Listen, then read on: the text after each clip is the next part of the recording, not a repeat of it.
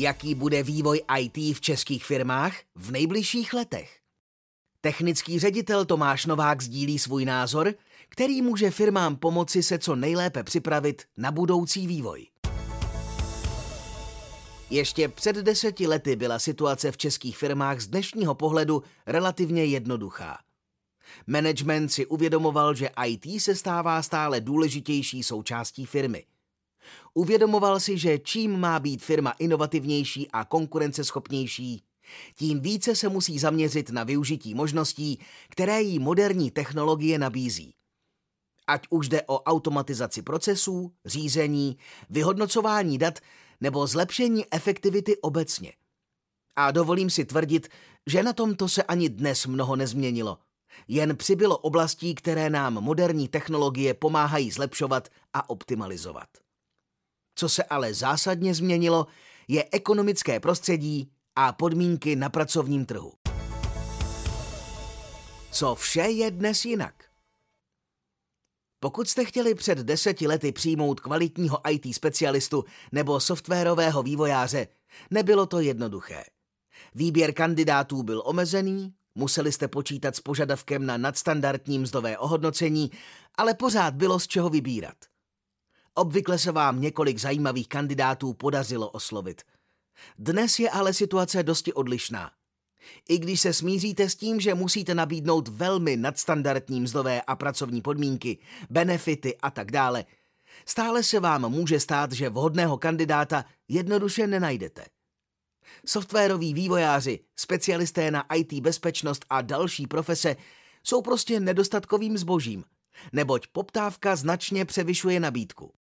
Ekonomické prostředí se proměnilo také zcela zásadně a spousta změn nás ještě čeká. Skončilo období nízké inflace, stabilních a nízkých úrokových sazeb, které nabízely zajímavé podmínky pro investice do rozvoje firmy, IT nevýjímaje. Pokud před deseti lety firma plánovala investice do IT technologií na období dalších pěti let, mohla počítat s relativně stabilním prostředím, co se týče investičních a provozních nákladů, podmínek financování, obecně řečeno tedy TCO nákladů. V tuto chvíli je ale situace dosti odlišná. Vysoká míra inflace a s tím spojené kroky centrálních bank po celém světě znamenají vysoké riziko příchodu recese, a tedy značnou nejistotu budoucích ekonomických výsledků firem. Plánování v době nejistoty je poměrně náročná disciplína. Má smysl dnes investovat do nákupu nových nebo obnovy stávajících IT technologií, když nevím, jak se bude vyvíjet můj biznis? Dokážu dnes s dostatečnou mírou přesnosti odhadnout, jaké budou mé kapacitní požadavky na IT infrastrukturu za jeden nebo dva roky? Vyplatí se investovat? Růst úrokových sazeb významně prodražuje úvěry a tedy i investice, které firma potřebuje. Vyplatí se investovat dnes nebo bude lepší počkat? Mohu si ale vůbec dovolit počkat? Pokud jde o budoucí vývoj úrokových sazeb, situace je opět velmi nejistá. Vzhledem k vývoji inflace nejen v Evropě se dá očekávat další zvyšování úrokových sazeb centrálními bankami, což přinese další zdražení investic a zhoršení ekonomických podmínek. Uvidíme, jakou cestou se nakonec vydá Česká národní banka.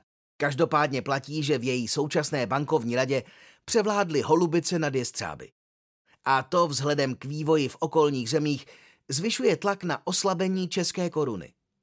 Je otázkou, jak dlouho dokáže ČNB tomuto tlaku odolat, jak dlouho bude ochotna intervenovat ve prospěch udržení kurzu, aby nedošlo k dalšímu posílení inflačních tlaků, nebo zda nakonec také zvolí cestu zvyšování úrokových sazeb. IT technologie potřebují pro své fungování elektrickou energii. Servery, počítače, datová úložiště, síťové prvky. Bez elektrické energie by v IT nefungovalo nic. Elektrická energie není potřeba jen pro napájení IT technologií, ale také pro jejich chlazení. Zatímco dříve byly pro mnoho firem náklady na energie přehlíženou položkou celkových TCO nákladů, dnes už to asi bude jinak. Dramatický nárůst cen elektrické energie se v mnoha firmách dnes ještě zcela neprojevil, ale to se velmi pravděpodobně brzy změní. A management se bude mnohem více zajímat o náklady spojené s provozem vlastních IT technologií. Co s tím? Nedovolím si dělat odhady budoucího vývoje ekonomiky a dopadů na biznis firem v jednotlivých oblastech podnikání. Co si ale dovolím je říci svůj názor na to, kam by mělo směřovat IT firem. Dovolím si schrnout pár zásadních bodů, o kterých jsem přesvědčen, že pomohou firmám lépe překonat složité období, které je bezprostředně před námi. I když by to mělo platit obecně, tak zejména v období ekonomické nejistoty by mělo platit následující. Utrácej jen za to, co opravdu potřebuješ. Kapacitní plánování v IT je nyní složité, protože by mělo být v symbioze s očekávanými ekonomickými výsledky firmy. Jak se vyhnout riziku přeinvestování nebo naopak podinvestování? Recept na to už delší dobu existuje. Jen se celá řada firm zatím bránila jej využít, nebo jej minimálně nevyužívala v míře, která je dnes možná. Tím receptem je široké využití služeb, které mi umožňují tzv. pay-as-you-go model. Můžeme jej také označit slovem cloud nebo dalšími názvy. Zásadní je to, že tam, kde je to jen trochu možné, upřednostním využití takových flexibilních služeb před nákupem technologií, které musím sám provozovat. Ať už jde o aplikace pro spolupráci, aplikace pro řízení firem, jako jsou ERP nebo CRM systémy, nebo IT infrastrukturu obecně. Pokud platím jen za to, co skutečně potřebuji pro své fungování, eliminuji rizika, která investice do nákupu vlastních technologií přináší. Pokud se v čase mé kapacitní požadavky změní, mohu upravit objem čerpaných služeb, a to oběma směry, tedy čerpat více nebo naopak méně. Zásadní je si uvědomit, že přechod do cloudu není jen jiný nákup modelu IT aplikací nebo infrastruktury. Přechod do cloudu nám umožňuje optimalizovat naše IT prostředí díky nástrojům, které nám cloud nabízí. Způsobů migrace je několik a jejich detailní popis není cílem tohoto textu. Dovolím si ale alespoň stručně schrnout tři základní. Light and Shift model, neboli vezmi, co máš a přestěhuj to. Je to tedy přenesení stávajícího IT prostředí do cloudu. Taková migrace by ale měla být jen prvním krokem. V dalších krocích je potřeba se zaměřit na postupné nahrazení některých vlastních služeb nativními službami cloudu, optimalizaci architektury. To ve výsledku vede ke zvýšení dostupnosti, zefektivnění, zjednodušení IT systémů a snížení celkových nákladů na jejich provoz. Replatforming je v zásadě podobný předchozímu bodu s tím rozdílem, že optimalizaci provedu již před samotnou migrací – a ode dne jedna tak využívám některé nativní cloudové služby. Jednoduchým příkladem může být databáze. Místo, abych migroval vlastní databázové servery, začnu ode dne jedna využívat databázi jako službu a pouze do ní odmigruji vlastní data. Nemusím se tak již starat o samotné databázové servery, údržbu jejich softwaru a tak dále. Refactoring – nejnáročnější způsob migrace, který znamená úpravu vlastních aplikací a jejich architektury tak, aby v maximální míře využívali služby nabízené cloudem. Například dekompozicí aplikace na tzv. microservices. Takový způsob může být zajímavý pro firmy, které plánují nabízet své služby globálně po celém světě širokému okruhu zákazníků. Jsou pro ně tedy zásadní otázky dynamického škálování služeb co do výkonu nebo pokrytí dalších regionů. Jaké jsou výhody přechodu do cloudu? Migrace do cloudu je tedy zároveň velká příležitost optimalizovat IT systémy. Upravit je na míru aktuálním potřebám biznisu při zachování možnosti přizpůsobit se změnám, které nastanou. Přechod do cloudu z pohledu firmy má ale i celou řadu dalších výhod, než je jen pay-as-you-go model a optimalizace firemních IT systémů. Kromě toho přináší zbavení se odpovědnosti za provoz IT hardwareu. Tyto činnosti za mě obstarává poskytovatel služby.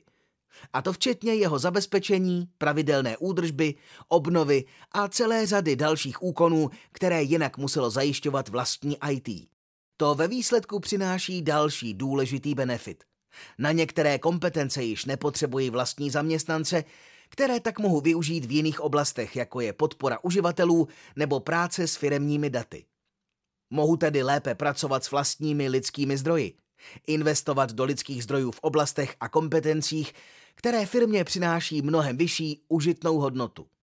Poskytovatel cloudových služeb má navíc výhodu, že může ve větší míře využít úspor z rozsahu, a to jak v oblasti nákupu technologií, tak v oblasti jejich provozního zajištění.